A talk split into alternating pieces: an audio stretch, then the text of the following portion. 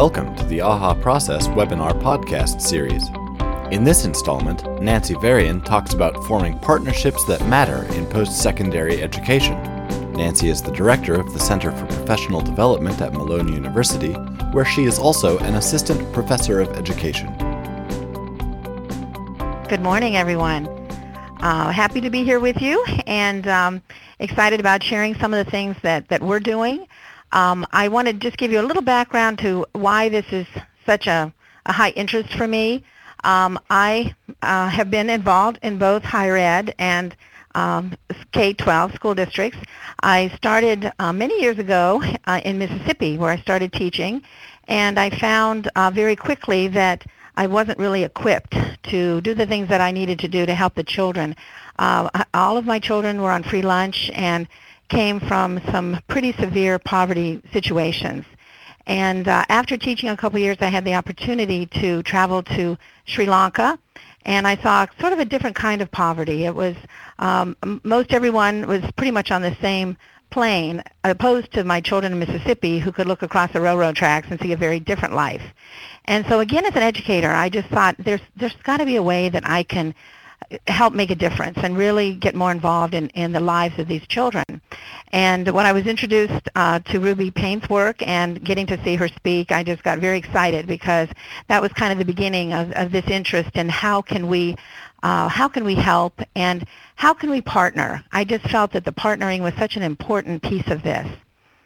And so that is why it is something that I have really become very interested in and excited about. And uh, but just um, you know, very quickly, a little historic perspective. I know when I started in the public ed sector, it seemed like the universities and the K-12 schools were sort of there was sort of a disconnect. It seemed like the universities were kind of the ivory tower, and the univ- the uh, K-12 schools were sort of in the trenches, and they didn't seem to uh, to connect, and they didn't seem to coordinate or partner like uh, we know that now that they can.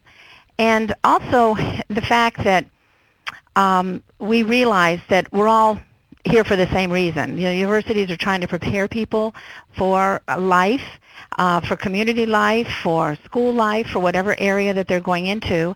And we know that um, the public schools are preparing children as well.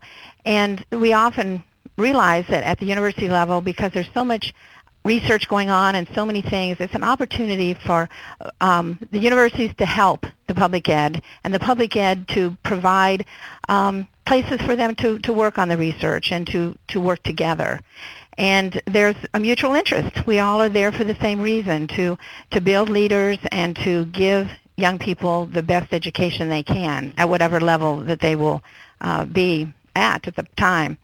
So I think because of our times, we've realized that it's so important for us to be a community working together for the good of all. And the P16 initiatives and professional development schools have become very important as a vehicle for making this change happen. Uh, some of the the, goal, the shared goals, which many of you I'm sure are aware of, we also we want to improve student learning, and those of you that are in the the PK-12 uh, uh, area, you know that there's a lot of accountability. There's a lot of things that have changed drastically over the last few years. And I know from working with student teachers and being in the schools all the time, it's a very stressful time right now. Change is difficult. But uh, that's, it's something that that we're, we have to do, and working together makes it a little bit easier. We want to strengthen our teacher education at the higher ed level.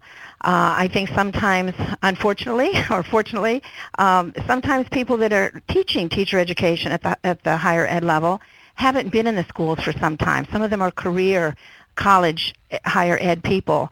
And so again, they don't always understand some of the um, some of the situations and challenges that are going on. So again, having that opportunity to work together is extremely important. And promoting professional development for the public schools and university, there's wonderful ways that you can share and we can work together at that level. And just to strengthen what I mentioned before, the research and inquiry, being able to work as a team. And what I'm going to do today is I'm going to share with you some of the things that we have done and have found successful and to do that, it gives you a little uh, idea of who we are and where we are. You can see on the map there we're kind of in the northeastern part of Ohio, Canton. We're probably known best for the Football Hall of Fame, and because of our Football Hall of Fame connection, um, football and sports are very important in our community. Um, Malone University is a small, um, about 2,500 uh, students at our university, kind of in the heart of the of the Canton area, and so we really have the opportunity to get in, involved.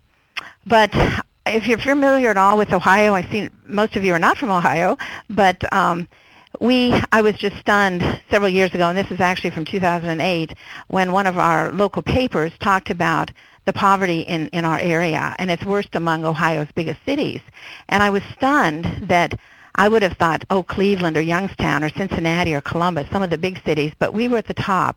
And that was very disturbing. And I think it was for a lot of the people in our community. We're proud of our community, and we wanted to be the best. And even though that was 2000, 2008, this article came out just last year. Uh, living in poverty, Stark's poor, still searching for a way out. Uh, so we still have this problem. And so we're trying to work together to partner and to make things better for everyone in the community. And little some statistics about our county, 17.3 of our Stark's population are food insecure. So that's that's a very high number. It equates to about 65 over 65,000 people. And one in four children in our county are food insecure. So we know there's a there's a problem, but we also know there's a solution. In our county, we have six universities. It's a very populated county.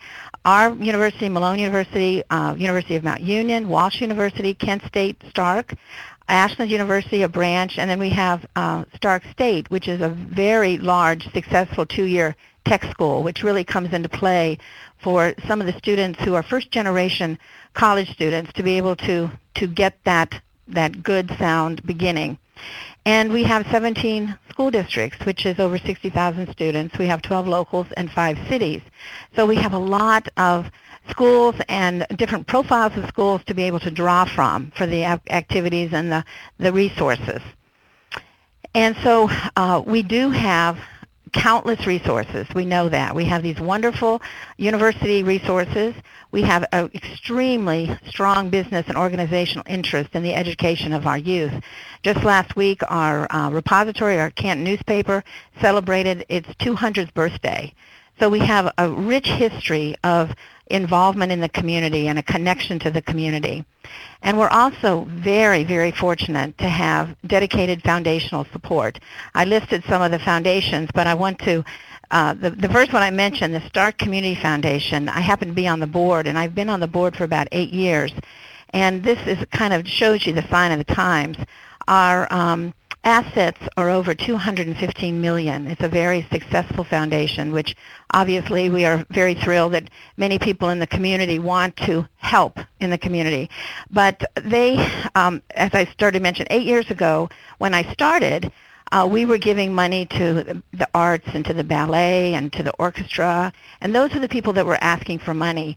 Well, the, the tide has definitely turned because over the last number of years, we have found that we um, are, are giving our money to the desperate, desperately, uh, those that are desperately in need, whether it's food, whether it's shelter. We have uh, a homeless shelter for men. We have over 50 men in that homeless shelter. Uh, we give uh, money for l- free legal advice. So the, the foundation is really trying to find out what is needed in the community. And one of the things that's very exciting, uh, we have the, the foundation use some of their funding to um, have a we have a um, food scarcity initiative, and they invited all kinds of people in the community, um, nonprofits, um, farmers, uh, um, food kitchens, uh, giveaway programs, all the people that deal with food in any capacity, and brought them all together and talked about how can we, how can we work together? How can we partner? How can we make um, make it easier to know what is going on so we don't duplicate uh, our our uh, our forces and our interest. And because we're in a concentrated geographic area, it, it just makes so much sense. Well, when they did this survey and they did this information, they realized there were a lot of things that were going on that could be done so much more seamlessly if we worked together. So uh, the Stark Community Foundation kind of put their um, money where their mouth was, and they have offered grants, which are going to be due in the next couple week, uh, the next couple months, and they're giving up to $100,000 for groups to partner together. And my husband happens to be on the Farm Bureau, is very active in the Farm Bureau, and they're very excited about uh, working with local farmers to let churches and nonprofits uh, have an area of land to garden and to have produce that can be given to those in need. And that's just one of the many initiatives. We're working on one, our university is working on one with the local schools to do an educational program, particularly for early childhood uh, children and their parents. And uh, we have wonderful curriculum. One of the, the pieces, if you're not familiar with it, Farmland and People, all the curriculum is written and it, it talks about this partnership between the land and people and, and food and what we can do to educate uh, young people and families the importance of eating healthy food. I know people with poverty sometimes don't have that luxury, but how can we help them make good decisions and how can we come up with recipes and ideas that, that will uh, support what they're doing to, to make it better for their families. And so that example of this wonderful uh, security, insecurity food insecurity initiative. If you're interested in finding out more about that and what the grant looks like, um, if you just go to Stark Community Foundation, Canton, Ohio, uh, you can look on the website and see all the particulars. But we're very, very excited, and there's a real buzz in our community that uh, people are really working together, and it's very exciting to see that. So as I mentioned, you know, our needs, uh, we have a lot of things to do to make changes in our community, but the networking, knowing what's going on with these agencies so that we uh, are, are doing what we need to to be sure we're meeting the goals. The connectivity, like I said, we don't want to duplicate our services, so that initiative was a good way of getting everybody kind of on the same plane to talk about it capitalizing on the culture of the whole community, knowing the strengths in different areas, knowing how to utilize them, knowing where the leadership is. All those things are so important. And then educating the community on understanding the issues of poverty.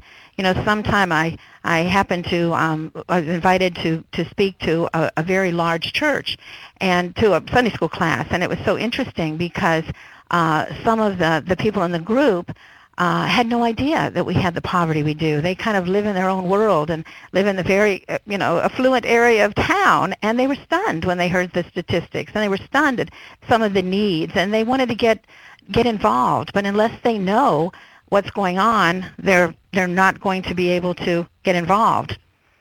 So how can we partner to assist K-12 schools as they as we can benefit both the university students and on our staff? Uh, we have done, as I mentioned, quite a few things.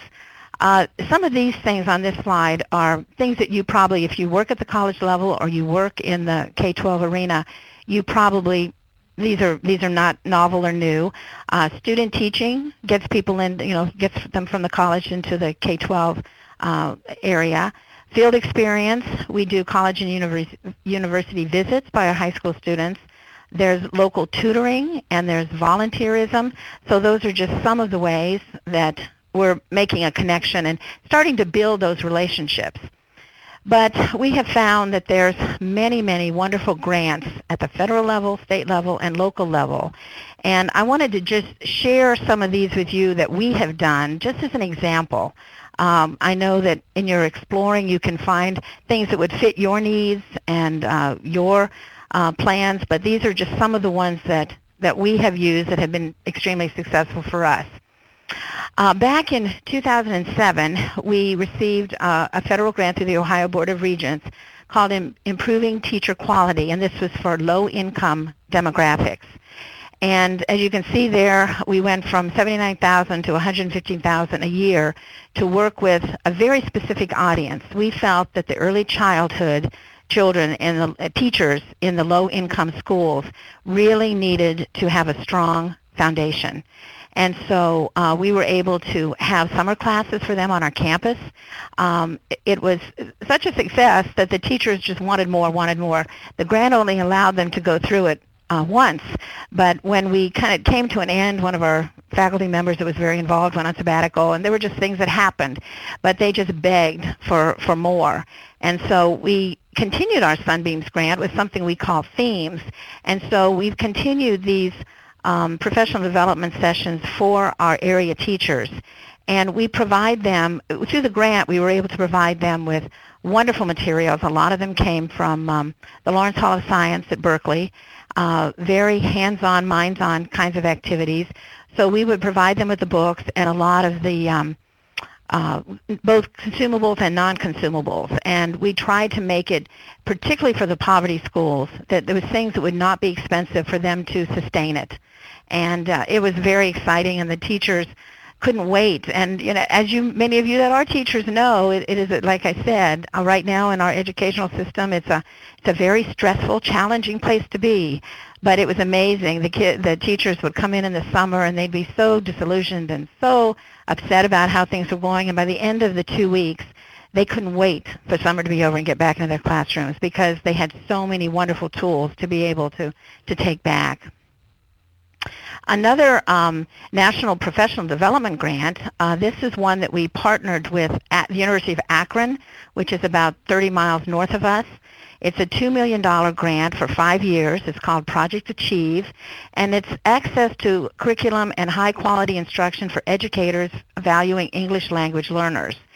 And uh, we have found this particular grant's RFP wanted um, us to find students, particularly in the rural areas where a teacher might have a, a Vietnamese child, but no support in their district. They don't have very many ELL uh, children. Uh, they don't have support. They don't have a program. And so that teacher is just kind of on their own, having to figure it out. So this is a really a wonderful grant that invites teachers that have ELL students in their classroom to be able to get their TESOL endorsement, which is teaching uh, English as a second language, and also to learn about uh, the cultural needs and the information that will help them not only with the child, but help them with the family and help them with, with what their needs would be, particularly if that family is very isolated.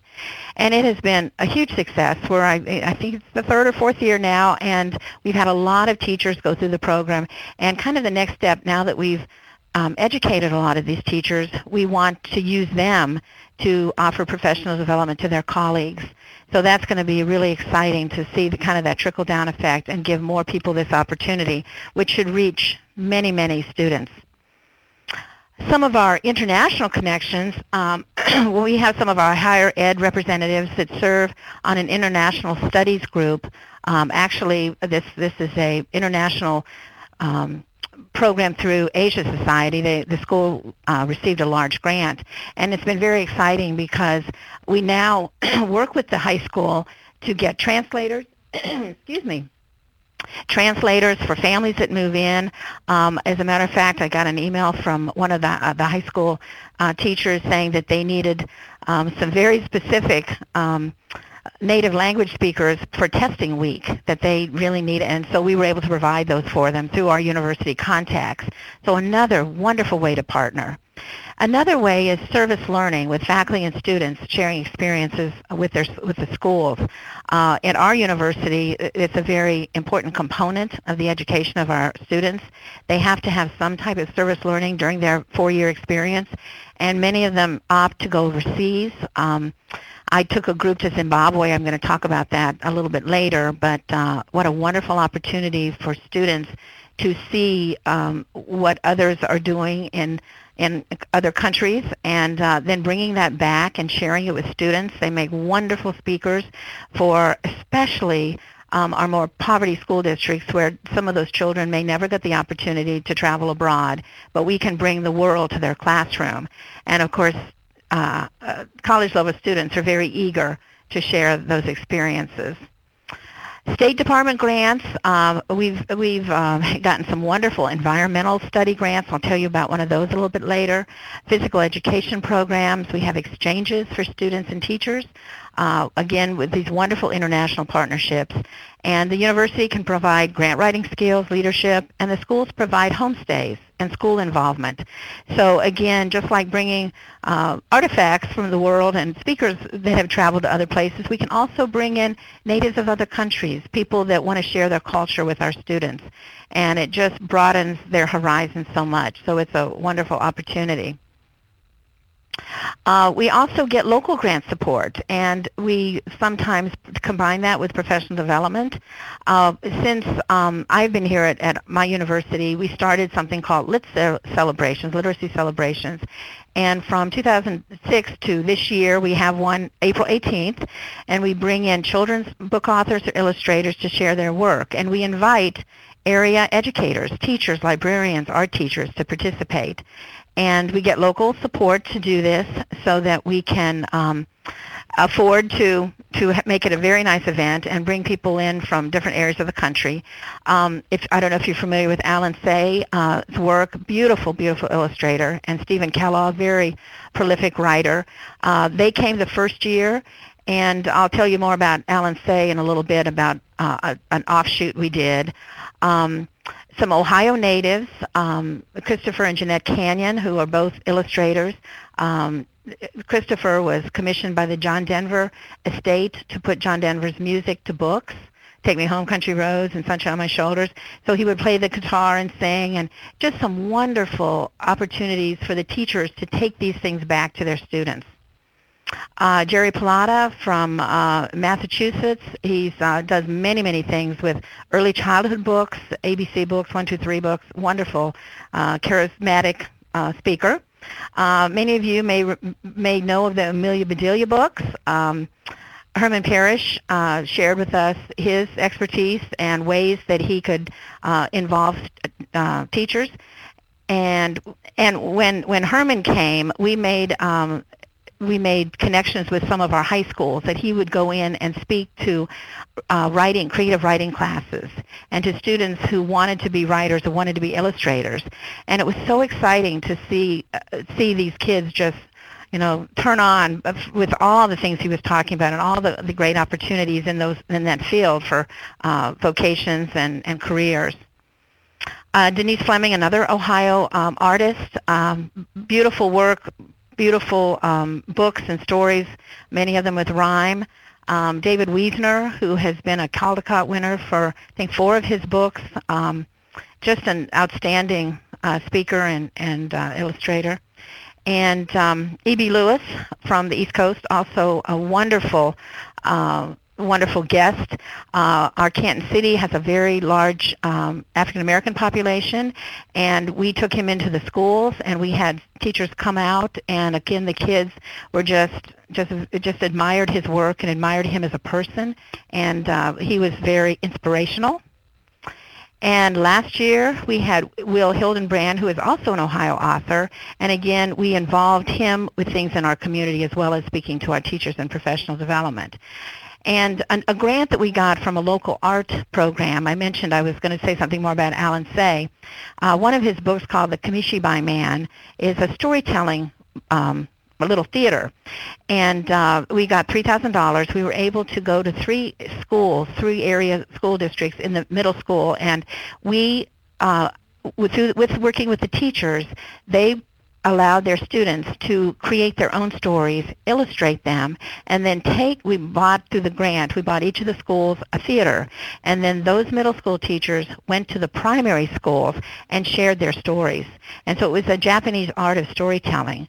So it brought in so many things, letting these students have this opportunity to, um, to talk to younger children, talk about this particular art form, and also, of course, the, the wonderful creativity of storytelling. So a wonderful way to partner and connect. Uh, the same type of thing we did when Denise Fleming came. We had three uh, area schools, and over 600 kindergarten students uh, were able to learn about her work and art. One of them was in inner city that didn't have any opportunities for this type of thing. And when Denise came, we they had they had done a lot of the work uh, background uh, with their teachers before Denise came. So she visited their schools and looked at their artwork. So that was very exciting to be able to kind of piggyback off of what we were doing here on campus. The same thing with E.B. Lewis. Uh, we had two um, school districts, over 800 elementary students were involved. And again, he was such an inspiration, especially to the young uh, black boys. They just they just admired him so much and uh, were very excited about what what he um, told them and shared with them. Another activity that we opened to the public through a grant, and we really encouraged um, the inner city kids and their families to come out. It was called Arts in the Orchard, and uh, the kids were able to come out and listen to music and make things and walk through nature. And we had cameras that they could use, and they took pictures of, of things in nature, and then we shared all of those things. So it was a wonderful, wonderful experience for them and something we want to continue. Uh, another local um, funding um, place, Dominion Gas, and uh, some of you are from states that they that you could um, you could apply for one of these grants. Um, this year we received $20,000 to implement an initiative that we call LEAP, Learning of Earth's Absolute Potential. And it was really uh, very successful. We were very excited about it. Uh, our students, our pre-service students, uh, went out to a farm and got, well, I'll go to the next slide here. I'll tell you a little bit more about how. They, we had four areas that they learned about, geology, aquatics, crop culture, and forestry. And the, the uh, students were put into smaller groups, and they were charged with learning very specific objectives that they were going to teach the rest of their uh, peers. So they couldn't just have a little fun field uh, field trip day. They really had to concentrate on what they were learning so they could come back and teach it. And so they did that. Uh, here's our students um, riding around, and you can see some of the, the activities. Uh, we, our grant helped purchase an old bus that we made into a lab. And then you can see the bottom right picture, they're um, doing their presentations. And uh, then after they shared with their peers, the next step of this program is now that they have this expertise in these areas, uh, we have fourth and fifth and sixth graders from one of our poorest city schools who sadly their school is closing this year, uh, but they are going to uh, be coming to the farm and this, the college students will be working with them and sharing these things with them and giving them an opportunity. The, the woman I'm working with in um, Canton City uh, said that a lot of these children have never been out of their neighborhood. So we're very excited about this partnering that we're doing with them. Some of the other things that we're doing that are a little more, more, more academic, uh, we have something called the Canton Early College High School, and it's really designed for high school students in, in the city area to have access to college coursework and readiness.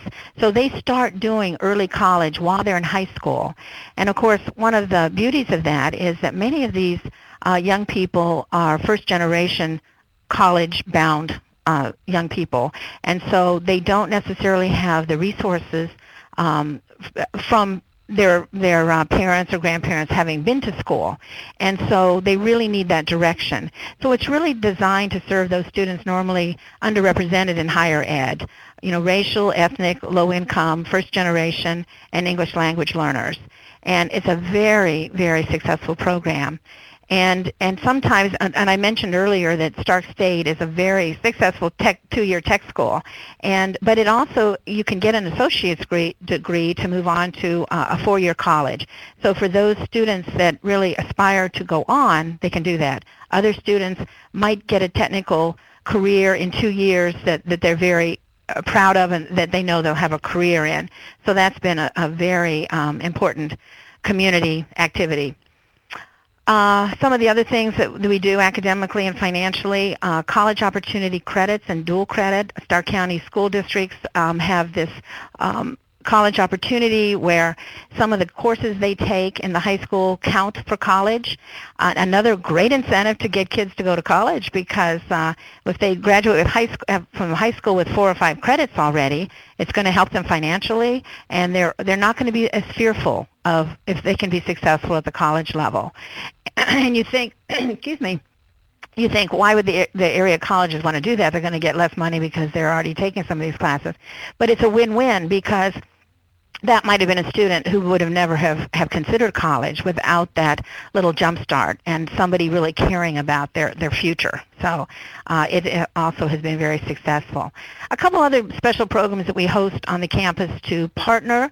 Uh, one is a simulated model UN where our social studies professors work with area high school teachers and bring students to campus to do a little simulated model UN and we actually have a called Silk Auditorium. It looks like a little Model UN. It's kind of curved, and the kids the kids love it. And uh, and again, for some of those students that come on our campus, they've never been on a college campus, or they've never had this kind of opportunity.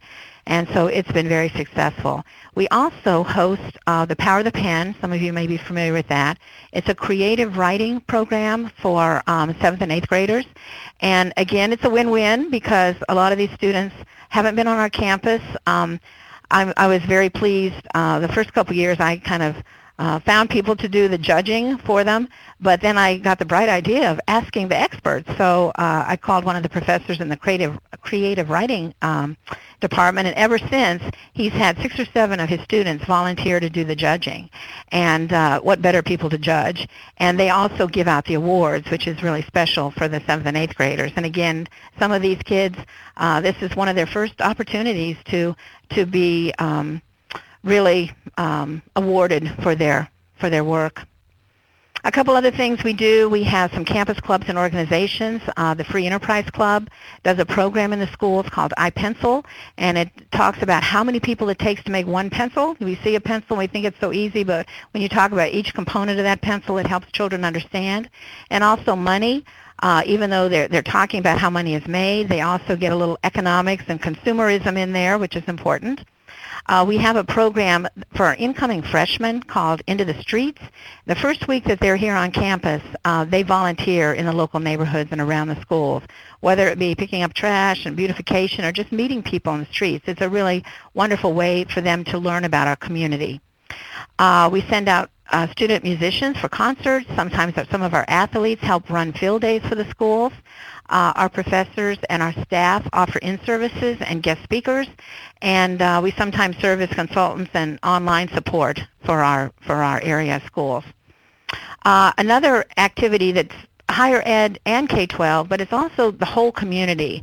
Uh, a mayor's literacy commission was established quite a few years ago, and we have something called One Book, One Community. And each year, uh, a committee pick, selects a book that they think would be um, interesting for everyone in the community, whether it's middle school students, high school students, senior citizens, or, or anyone, anyone that, that likes to read. And then they have um, planned activities uh, based on that book. Uh, Chris Spielman was um, grew up. He and his wife grew up in our county, and uh, he's a football player. Uh, was a football player, and um, his wife had cancer. So as we shared these things about this particular book. We had sessions about uh, cancer survivors, and we had sessions about athletics, and you know, just all kinds of things that relate to the book. Um, Several of those were local authors. Um, some of them were, were just interest, interesting books. Um, it really brings the community together, and it's a great opportunity, again, for uh, young people at the middle school and high school um, level to inter, interact and mingle with um, older people, which sometimes they don't have that opportunity either, to, particularly to talk about something of, of great interest to them. Um, last year, the book Wonder uh, about bullying was the book of choice. Um, a year ago, a Secret Gift was just an outstanding book. Ted Gup was um, um, man who's very quickly, uh, his grandfather uh, lived here in Canton during the Depression, and uh, he was an immigrant and and actually changed his name, and uh, because at that time people from from other countries were not well accepted, especially during the Depression. Well, he had been very successful, and he had some extra money, and during the Depression, when people had nothing, he decided that he would put a a little uh, anonymous ad in the local paper, the repository, saying that, that he would like to give families money for Christmas if they would write a letter and write about their need. Well, uh, he did it with a, a fictitious name. Uh, but it's a beautiful book uh, about our community, about the history, and uh, people got so excited about it. The the local um, acting group put together a, a, play to show some of the scenes. Uh, we had uh, high school students reading it, learning about the history, and really, again, interacting with the community at large, which was a wonderful opportunity.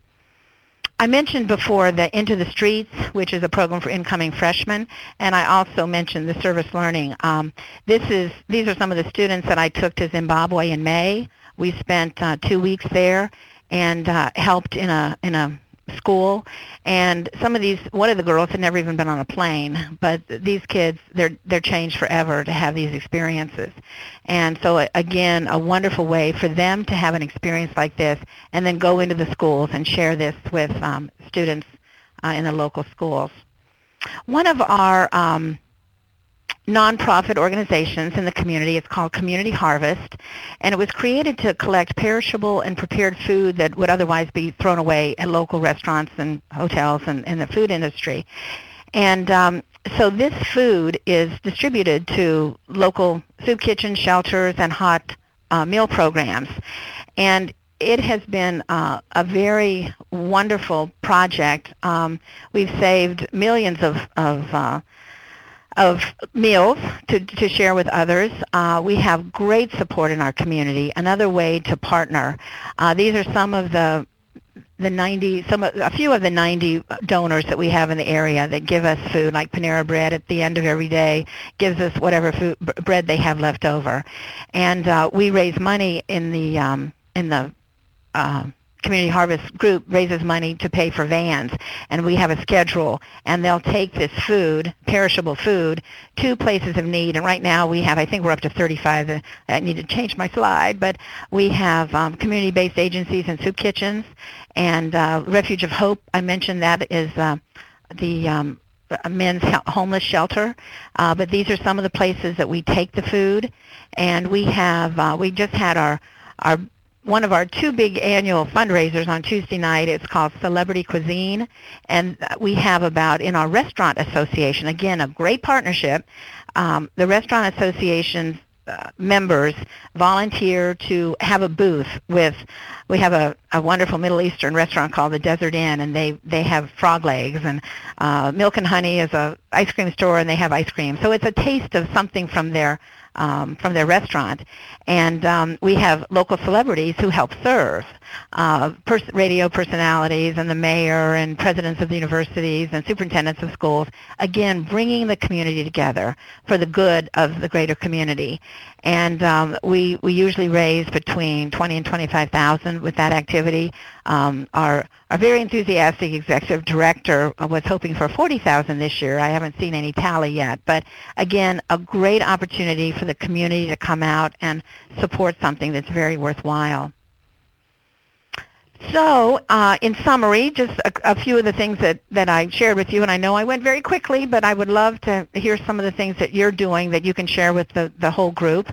But grant writing is so beneficial for both, and a lot of times um, K-12 teachers just don't have time to write do the grant writing, and if the college and the schools can work together, uh, it, it truly is a win-win.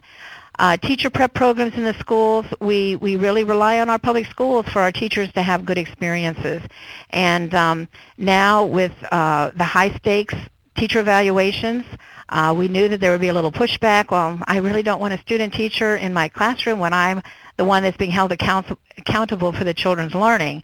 So we're really trying to educate them to understand uh, the importance of co-teaching, that no, we're not asking you to give up your class to somebody else. We're asking you to have another set of, of hands and eyes to help you. And that's been very, very well received. And it's a really wonderful way for our, for our young new teachers to learn because they're you know, it, in, in the old day, a lot of times uh, when a student teacher would come in, the, the teacher would go out and go to the lounge or something. But this way, they're working side by side, and it's just a really great benefit for all the students. Uh, as I mentioned, a lot of great programs that we can host on campus. When we do our Lit celebration, like I say, we take these authors into the schools and we let the schools benefit from this opportunity. Um, we go into the local schools for many different programs and ideas. I mentioned the early college high school and the dual credit, a good way to get kids that might not have that opportunity to get a little jump start. And, and those teachers tr- truly encourage them to think about their future and think about, you know, know encourage them that they can do it. And uh, we've seen that it's it's really um, the numbers have just really grown uh, from uh, the students that used to go to college that do now community and school connections. Of course, I mentioned some of the other things we do, like the community harvest and um, the one book, the one book community, where all of the the um, community is brought together. So any of those those kinds of activities, and it shows the community that these partnerships are very important. and then, of course, just building relationships of academic excellence and trust and reciprocity. Reciprocity. It's so important for us to to be able to uh, to share for the common good of the community. So I feel like I went very very fast, but I wanted to leave a few minutes if people have some things. Uh, Trisha asks um, from Florida, what advice would you give to local school districts on how to reach out, develop, and maintain partnerships with a local college or university? Oh, that's a great question. Um, you know, uh, from my experience, you have to find a person who is kind of a like mind, somebody who, who believes like you do that this is important, the partnering. And I, I think the best way to do that, if you have any anyone that knows people uh, at the university, very quickly they'll probably say, oh, this is a great person to call or that's a great person to call. I think you need to find hook up with the right person. And when you get the right person, I, I, you know, the sky's the limit. Um, I think just calling and inquiring, you might not get very far, but I would do a little research and, you know, even going to the university website and looking to see whose name you see popping up in some of these philanthropic um, activities, and um, it, it, seems to be very active in community things. Mm-hmm but uh, I, I think it's very doable, and I think a lot of times the universities have the same problem. They don't know who to contact in the public ed arena. So, you know, if you approach them, it, it just might take off. And especially if you approach them with something pretty specific, I think that really helps yeah. as well. That's true. I mean, we talk about how important relationships are in all aspects of the, of the work, and I think it's another situation where the relationship there is really important in, in opening the doors.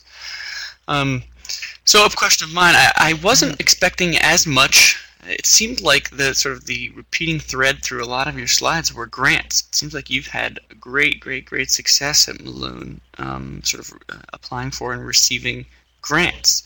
Uh, and I think uh, you mentioned specifically that um, uh-huh. you know in K-12 perhaps people don't have time to be looking for it and, and, and writing proposals for those grants. But is do you have any sort of tips for where to start? Um, assuming someone was saying, "Hey, I've got this thing I want to do."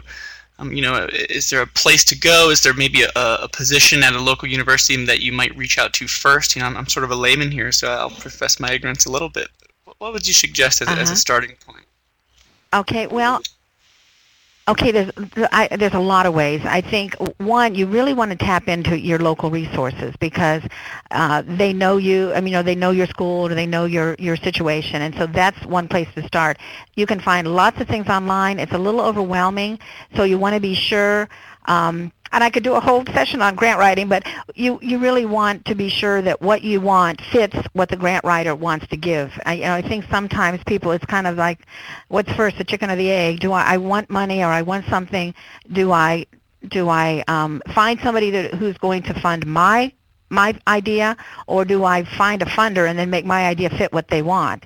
And so that's a fine line. You want to really be passionate about what you're doing. As a matter of fact, I'm working on a grant right now that um, and this is another good source. I my one of my my future my my um, old lives was I was a K-12 um, media specialist and very early in my career, but it really taught me to look at everything that comes through the mail on my, my desk. Even if I look at it quickly, the other day I um, I got a NSTA, the National Science Teachers uh, bulletin, and they have this wonderful page of, of grants that you can apply for. And uh, there was one that just really um, uh, really hit me because I mentioned this LEAP activity that we did that was so successful, and that was for college and you know upper elementary. Well, this particular grant said that they wanted early childhood to uh, they, their their um, mission was something innovative that hadn't been done before, but that would really be an, sound educationally. So we're putting together. It's, it's, we're going to call it um, Forts Build let's see, Forts Build Foundations. And we're going to um, not only for, this is for K K2 through fourth graders, and we're going to have the older children build forts in the woods, and we're going to have the younger children. The clubhouses are already built, but they'll be making things for their clubhouses. But we're going to be using all the the early STEM, you know, science, technology, math, art, and uh, also the social interaction. They're going to build forts. They're going to build dams. They're going to build bridges, and do this in little cooperative groups. And if we get the grant, the, the students will be able to come uh, free. And so, and again, for the inner city kids, that would be something really exciting for them because many of them haven't been out of the city to go out on a farm. So, so we're working on that grant, but it's just, it was a little blurb about a paragraph, and I just, it caught my eye, and I thought, what the heck, I'll try for it. And another thing, a lot of grants now are completely online, so um, it takes a little time, but I think one of the biggest keys is try and don't be discouraged if you don't get your first two or three, and then all of a sudden you'll you'll get one that you know will be very exciting, and then you just want to quit. You just want to get another, another, another. But it's a, a wonderful, wonderful way to fund some of these things, particularly with schools that don't have money. So, and if anybody wants to um, send an idea to me or tell me what their idea is, I might be able to give them some ideas of, of where they might look That's for very funding. generous of you. It's interesting. So, so I, I like the idea of either identifying the need first and looking for grants to apply to your need, or identifying the grant and trying to write proposal to tailor to that grant. Um, so I have a selfish question. Um, I have I'm in a point in my life where a lot of my friends are having kids, and I noticed you had a, a big section of your of your uh, slides were, were various sort of early childhood and, and, and authors. And I wonder if you have a favorite early childhood book that you might like to share with me. Uh-huh. Oh my gosh, oh, that's a, that's a. To- I love children's literature. I love children's books. Um, one one of the one book that always stands out to me. It's um, by um, Marjorie Pre- um, Pressman, Priceman, and it's called How to Bake an Apple Pie and See the World. And it's just a wonderful book that um, it's it's entertaining. It it takes the child to different countries in the world. It's just a it's a really neat book probably I don't know first second grade Cool. level.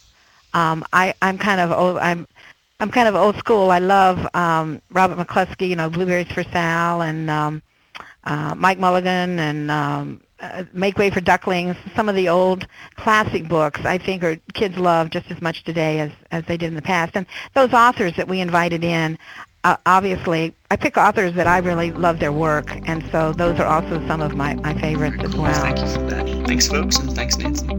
Oh, thank you. This has been an AHA Process webinar podcast. Visit ahaprocess.com for more.